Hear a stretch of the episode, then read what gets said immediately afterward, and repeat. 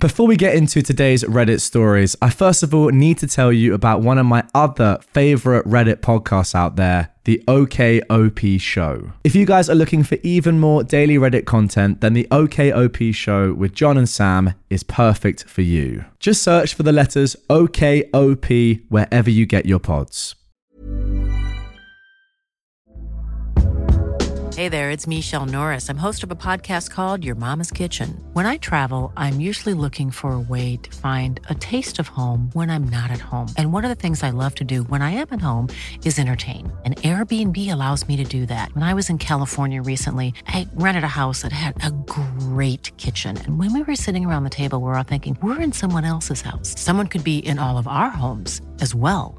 If you have a home, but you're not always at home, you have an Airbnb. Your home might be worth more than you think. Find out how much at airbnb.com/slash host. Welcome to r slash petty revenge, where this kid comes up with a genius way to humiliate a sandcastle destroyer and maybe even send him to the hospital. Don't destroy my sandcastle and you won't break your toe. It's that simple. I'm at a proper beach for the first time in decades, and this story just came up in conversation. I totally forgot about it until today, and thrilled there's a sub to share it with. I grew up in California, but not close enough to the beach to go there often, so it was a major treat for my brother and me. One summer, when I was about eight, which would have made my brother about six or seven, we were having a blast building sandcastles with our little plastic pails and shovels. We found a spot with just the right amount of moisture in the sand for maximum structural integrity. It had towers and a moat and everything. We were about to call our mum over to look at it when this bigger kid, my age or a bit older, did a running jump into the middle of the castle. And he didn't stop there. He kept jumping around and kicking it until it was totally leveled, laughing the whole time. I knew when it was pointless to object, so I sat there silently while my little brother cried until the kid finished his destruction and ran off. I hugged my brother and said we'd build another one. He said, tearfully, but he'll just kick it down again. I looked around for a moment and saw a large, flat rock jutting up through the sand, about a foot high in my memory and seemingly sunk very deep. I told him not to worry and immediately got to work coating the rock in a layer of wet sand. I don't know if my brother understood, but we started rebuilding our masterpiece. We didn't get very far before we saw the big kid coming and moved out of his way. He did an elaborate spin kick right into the rock and collapsed instantly with a scream, grabbing his foot. I don't remember him saying anything to us, but he just dragged himself up and limped away crying. My little brother and I repaired the damage to our castle and continued building happily. My memory is hazy after this, but I feel like I saw a woman, who I assumed was the big kid's mother, arguing with my mum. Somehow I knew I wouldn't be in trouble, so I didn't worry about it, and she never even brought it up with us. I got my sense of poetic retribution from her. And there we go, an absolute classic prank there that I've never actually seen put into practice, but it's one of those that you hear about, right? There's only one way to stop sandcastle destroyers, and that's to let them carry on until they hurt themselves. It's genius. The beauty of it as well is that the revenge is instantaneous. As soon as he does something bad, he's hit with bang, a broken toe. Like you don't get revenge that comes in the same second that you're doing something ever. It's so good. Let's carry on. My sister in law insulted my kids, so I exposed her lies. My sister in law is the kind of mum that always has to one up other kids. She constantly talks about how her kids are smarter, taller, faster, etc. than her friends' kids. She literally bragged about them peeing more than her friends' kids when they were babies. It was worse when my husband and I had our twins. Suddenly, everything was a competition that her kids always won. One of my girls rolled over at four months, but her son had rolled over when he was just a week old. The twins both took their first steps at around 13 months, but her daughter was running at four months. She didn't actually start walking until around 16 months. She even changed the weight of her kids' birth weights, which makes them both heavier than the current heaviest newborn in America. It's so weird that she feels the need to tell such obvious lies, especially to people who know she's lying because they were there when her kids were small. I got annoyed when she went from lying about her own kids to telling me there is something wrong with mine. The girls are a few months shy of two, and they're both healthy, on track, and hitting their milestones. My sister in law has become obsessed with the idea that there is something wrong with them because they're not speaking in long sentences. Of course, they're not. They're not even two. They are both developmentally on track, but she insists that her children were speaking in five to six word phrases by 18 months. Spoiler,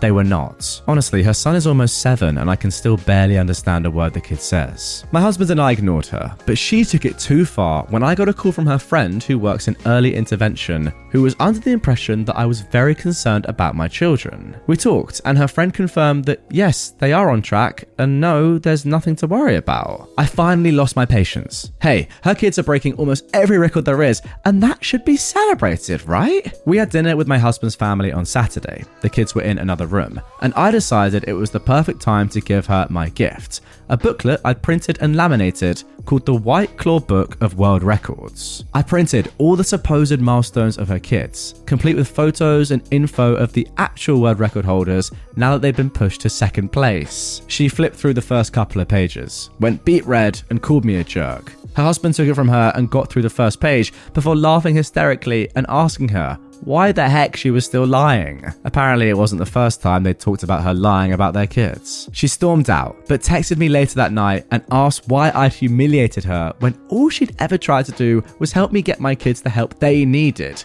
But if that was how I wanted to treat her, then she'd stop. So I guess it's a win for me. Yeah, a definite win for you. I mean, goodness me, I can't even begin to imagine how overbearing this would be dealing with someone like this in your family. Why has everything got to be a competition? I don't even understand. It's these sort of people that are just inherently jealous and don't want anyone else to achieve any other sort of success. It has to be them. If anything, well, it is her that needs the help. Obviously, not your children. Why can you not just be happy for someone else's success? Or not even success, just normality and be like, oh, that's really great. I'm happy to hear that. It doesn't even matter if her kids are behind, in front, nobody actually cares. Just have a normal conversation. Again, as I do often say in these episodes, uh, the people that I feel for here are the sister in law's kids. Because if they're going to grow up having this person as a mother, which I presume they are, unless, you know, child services get involved, then they're going to be thinking to themselves for pretty much their entire youth that everything is a competition because that's the message that their mum is portraying onto them. So, look, as much as I would hope that wouldn't happen,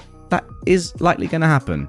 So, best of luck to the children. Sad. Want to use my trauma darkroom as a little love nest and try to get me busted? Hope you like the lines at the unemployment office. I'm actually kind of floored that I had forgotten this, but the memory got jogged in another sub, and I knew that you guys would appreciate it. I worked in emergency radiology in the early noughties. The overwhelming majority of our film developing back then was done using daylight processors. This was pre digital radiography. But the occasion would still arise every now and again where you'd need to hit a darkroom to develop your radiograph. The dark rooms were fairly cramped, loud, nearly made you dizzy with the chemical odour, were hot and muggy, and almost entirely dark except for a blazing red safe light in the corner, just so we could see what the heck we were actually doing. Our countertops were kept clean, but the majority of the room was usually pretty busted especially the ER darkroom. Entirely too many dang times, I'd rotate around the little revolving door from the trauma hall to that particular darkroom and be mere inches away from hospital staff, half naked, and going at it. I should also add that revolving darkroom doors do not lock at all. I was almost always carrying a highly time sensitive film anytime I did hit a darkroom, so any offending pervs were guaranteed a masterclass in profanity while they hastily threw themselves together and ran like heck. Hospital staff doing stupid sexual stuff with each other is more common than you think, so I just get annoyed for a minute or two and dive back into my work. No time for love, Dr. Jones. Now, I had a repeat, repeat offender who was actually an ER nurse. She had the brass balls to eventually try and go to my supervisor post coitus interruptus, this was time number three, and get me reamed out because I, quote, purposefully interrupted a private conversation. My supervisor laughed her silly butt right out of the office, as dear nurse C word had no reason nor authorization to be in the darkroom, period. But I was gunning for that champ from that point on. It took almost a year to nail her, but boy, did I ever. I happened upon the bottomless vagina one last time in my mother frickin' darkroom. I quickly grabbed her scrub pants, which were right between the revolving door entrance and her nasty bare butt on my goddamn countertop, and whipped right back out the revolving door again. Presented the now neatly folded scrub pants to the ER nursing supervisor moments later, making sure the badge pull on the champ's waistband was turned over to showcase the hussy's smiling face and name. I pointed the supervisor down the hallway to trauma and told them that Nurse Naughty Bits was in the darkroom and requesting the soup bring her these pants. The nursing supervisor briefly looked at me like I'd grown another head, but she turned on her heel and hightailed it down the hall to the darkroom. I never saw the skank RN again after that night. The married respiratory therapist she was banging that particular time didn't have his employment helped whatsoever from the fiasco either. I wish I would have had time to stay and watch the fireworks. It was apparently rather brutal and quite the scandal for a while but I was already hauling butt to the main department darkroom to get my film developed, while Nurse Trollope got hers in front of the entire ER on a busy weekend. I also never saw a bare butt in my darkroom again. Until I transferred hospitals. Wow, what a post is all I can say to that one. I also love how this woman's name changed every two seconds. Brilliant. Very good nicknames, I gotta say. They got better as the story went on. But wow, is this really what goes on in hospitals, guys? Like, if you're a nurse or a doctor or you work in a hospital and you're watching or listening to this, get in the comments. Let me know. Is this is this legit? Because normally I go to the hospital and I, I want to be safe, you know? I want to be looked after. I don't want my nurses and doctors to be doing this behind my back in the dark room. Come on. Develop your radiographs.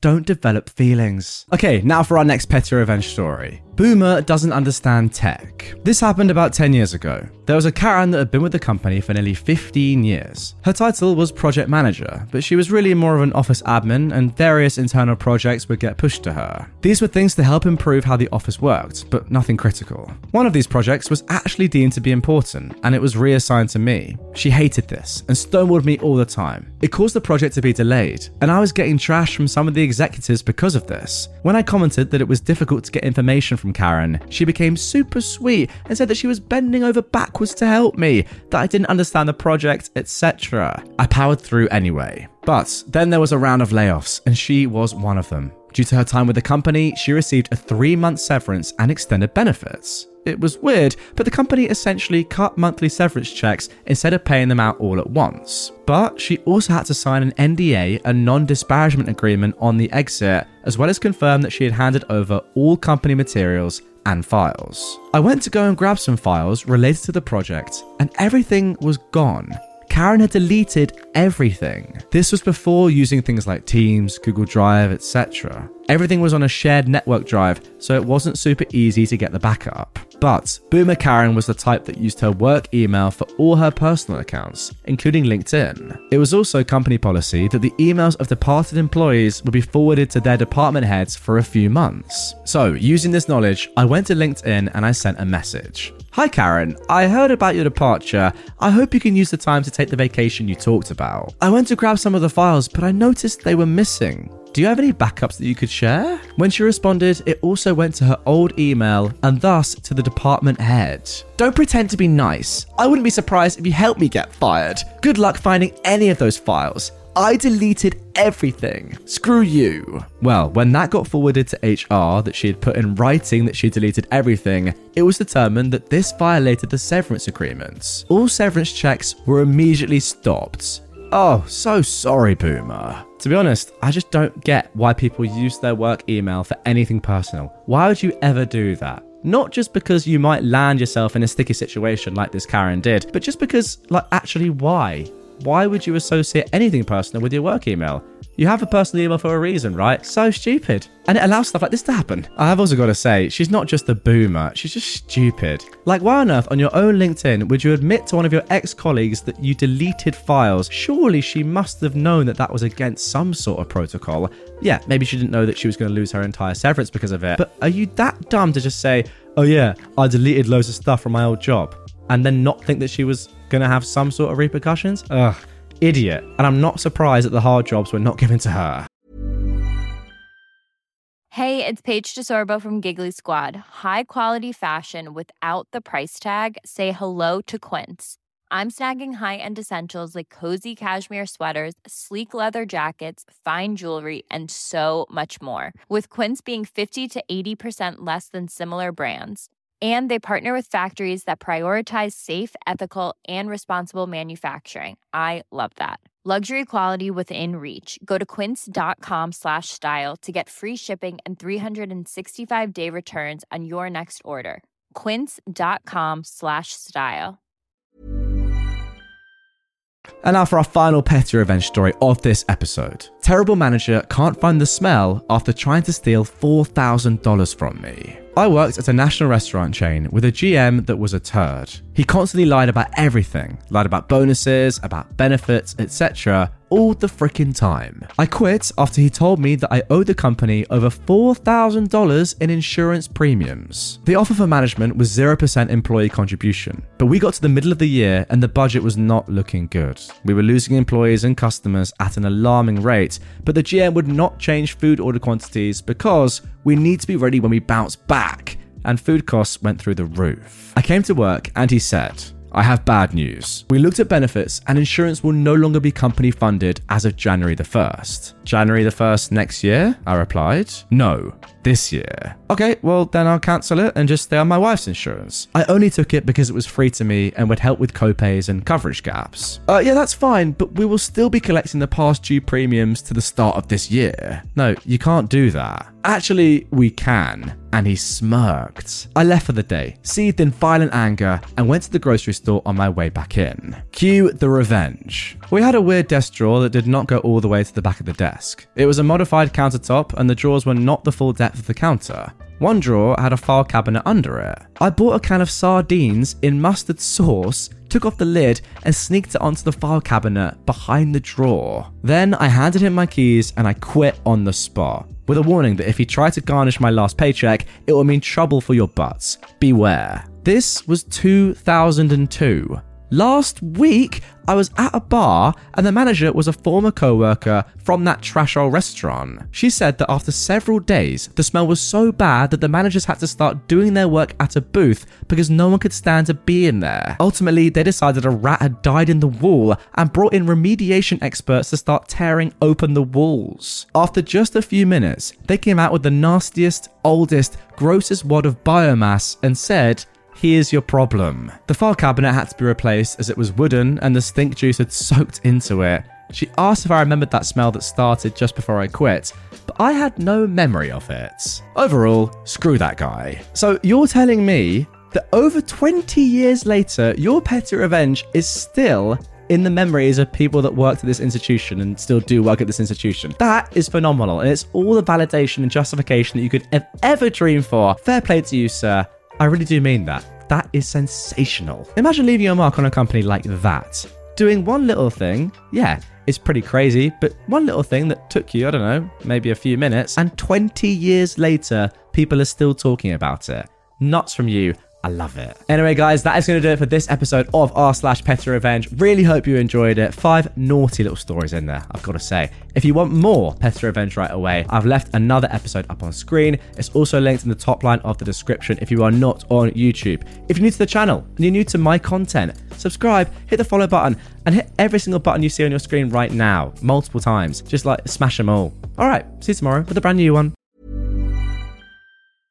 Hey, it's Paige DeSorbo from Giggly Squad. High quality fashion without the price tag. Say hello to Quince.